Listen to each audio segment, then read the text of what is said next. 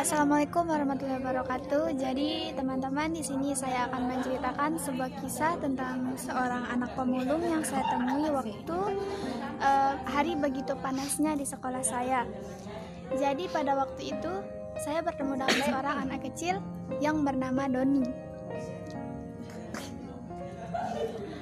Doni, Doni adalah seorang balita yang baru berusia tiga setengah tahun.